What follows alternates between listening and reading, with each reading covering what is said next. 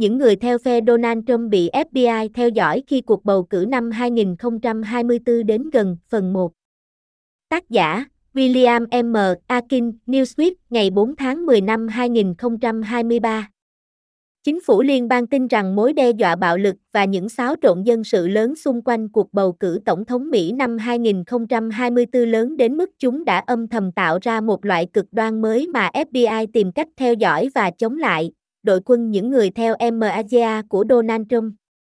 Thách thức đối với Cục Điều tra Liên bang, cơ quan liên bang chính chịu trách nhiệm thực thi pháp luật, là theo đuổi và ngăn chặn cái mà họ gọi là khủng bố trong nước mà không liên quan trực tiếp đến các đảng phái chính trị hoặc liên kết, mặc dù phần lớn các cuộc điều tra chống chính phủ hiện tại là của những người ủng hộ Trump, theo dữ liệu mật mà Newsweek có được.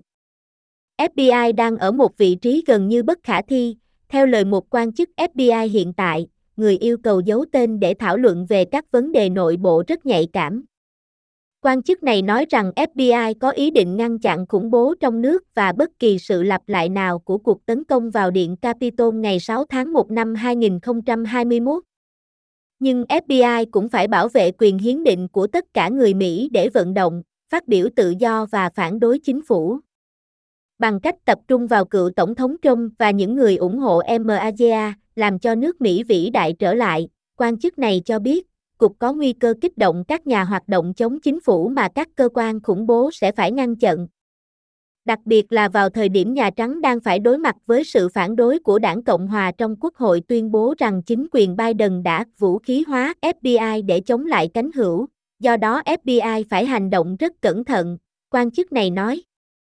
Newsweek đã nói chuyện với hơn một chục quan chức chính phủ hiện tại hoặc trước đây, những người chuyên về khủng bố trong một cuộc điều tra kéo dài 3 tháng để hiểu bối cảnh an ninh trong nước hiện tại và để đánh giá những gì chính quyền của Tổng thống Joe Biden đang làm về cái mà họ gọi là khủng bố trong nước.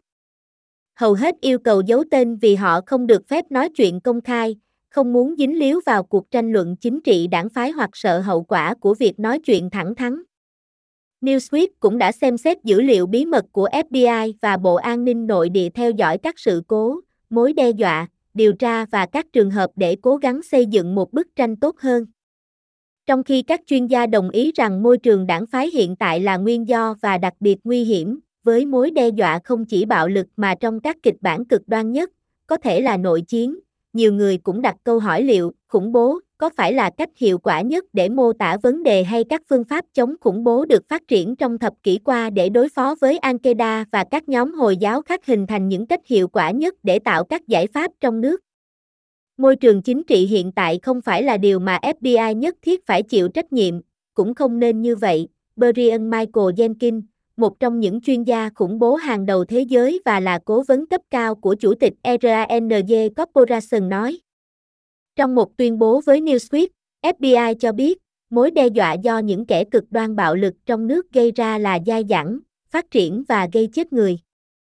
Mục tiêu của FBI là phát hiện và ngăn chặn các cuộc tấn công khủng bố, và trọng tâm của chúng tôi là các vi phạm hình sự, bạo lực và đe dọa bạo lực tiềm ẩn.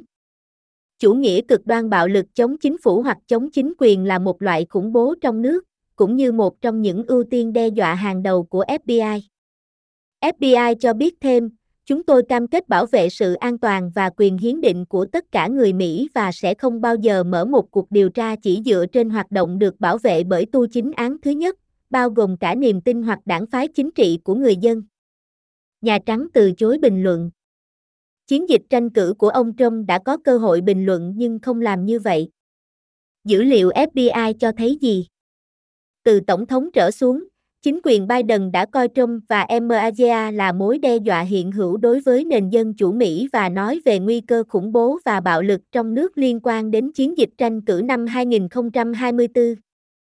Donald Trump và đảng Cộng hòa MAGA là mối đe dọa đối với chính linh hồn của đất nước này, Tổng thống Biden đã tuyết vào tháng 9 năm ngoái, lần đầu tiên ông công khai chỉ đích danh cựu Tổng thống.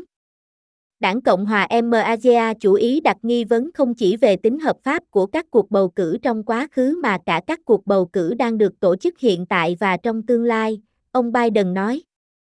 Cố vấn an ninh nội địa của ông Biden, bà Lindsey Graham cho biết, việc sử dụng bạo lực để theo đuổi các mục đích chính trị là mối đe dọa sâu sắc đối với an toàn công cộng và an ninh quốc gia của chúng ta.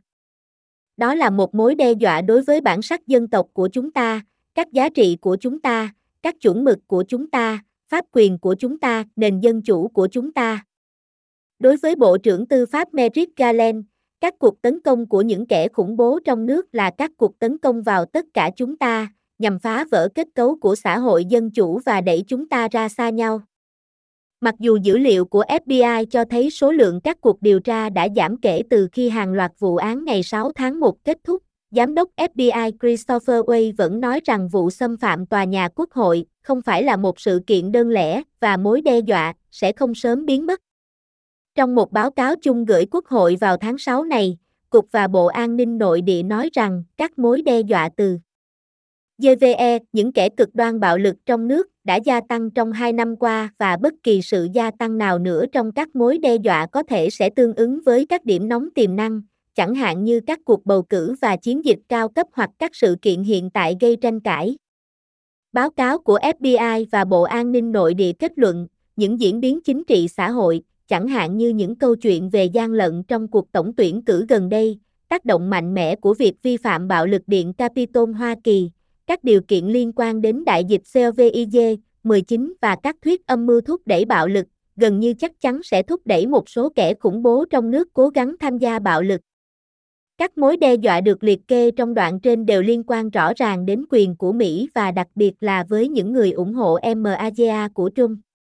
Ngay sau ngày 6 tháng Giêng, FBI là đồng tác giả của một báo cáo hạn chế, những kẻ cực đoan bạo lực trong nước được khuyến khích sau hậu quả của vi phạm điện Capitol, mối đe dọa khủng bố gia đình cao của bạo lực có khả năng trong bối cảnh chuyển đổi chính trị và hơn thế nữa, trong đó báo cáo chuyển định nghĩa về AGAAVE, chủ nghĩa cực đoan bạo lực chống chính phủ, chống chính quyền, từ thúc đẩy các chương trình nghị sự ý thức hệ sang thúc đẩy các chương trình nghị sự chính trị và hoặc xã hội. Lần đầu tiên, các nhóm này có thể được dán nhãn như vậy vì chính trị của họ. Đó là một sự thay đổi tinh tế, ít được chú ý, nhưng là một sự khởi đầu khổng lồ cho FBI. Trump và đội quân ủng hộ ông được thừa nhận là một loại riêng biệt của những kẻ cực đoan bạo lực trong nước, ngay cả khi FBI đã nói công khai rằng quan điểm chính trị không bao giờ là một phần của tiêu chí điều tra hoặc ngăn chặn khủng bố trong nước. Nơi FBI nhìn thấy các mối đe dọa cũng rõ ràng từ cách phân loại chúng, một hệ thống mà trên bề mặt được thiết kế để xuất hiện có vẻ phi đảng phái. Điều này đã thay đổi một cách tinh tế vài ngày sau các sự kiện ngày 6 tháng Giêng khi nói đến cái mà FBI gọi là AGAAVE. Chúng tôi không thể và không điều tra ý thức hệ, một quan chức cấp cao của FBI trấn an báo chí sau ngày 6 tháng 1. Chúng tôi tập trung vào những cá nhân thực hiện hoặc có ý định thực hiện bạo lực hoặc hoạt động tội phạm cấu thành tội phạm liên bang hoặc gây ra mối đe dọa cho an ninh quốc gia. Nhưng FBI đã đi xa hơn vào tháng 10 năm 2022 khi tạo ra một danh mục con mới, AGAAVE khác, gồm những người là mối đe dọa nhưng không phù hợp với các nhóm vô chính phủ, dân quân hoặc công dân có chủ quyền.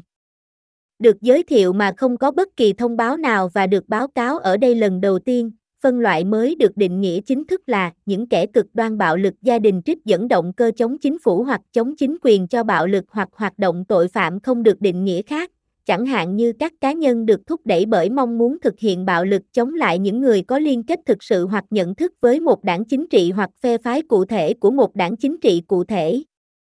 Mặc dù Trump và MAGA không bao giờ được đề cập trong mô tả chính thức của AGAAVE khác, những người trong chính phủ thừa nhận rằng nó áp dụng cho bạo lực chính trị được gán cho những người ủng hộ cựu tổng thống.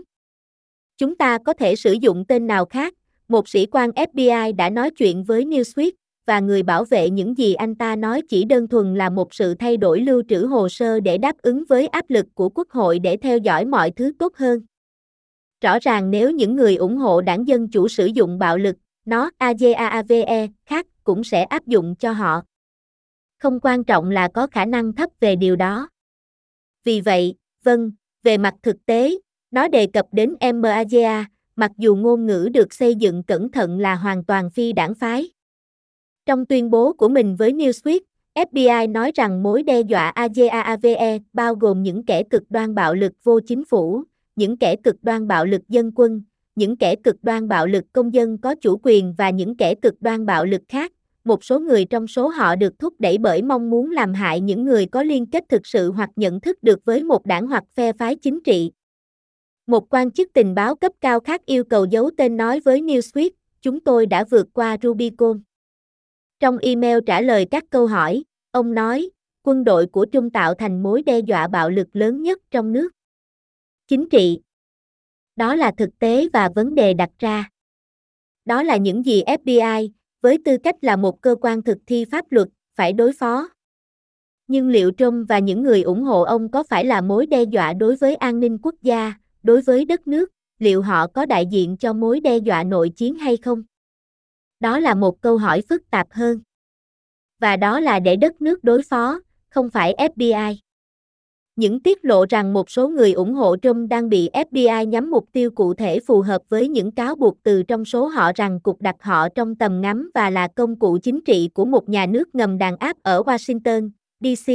có khuynh hướng duy trì sự nắm giữ của cơ sở chính trị với cái giá phải trả là dân chủ.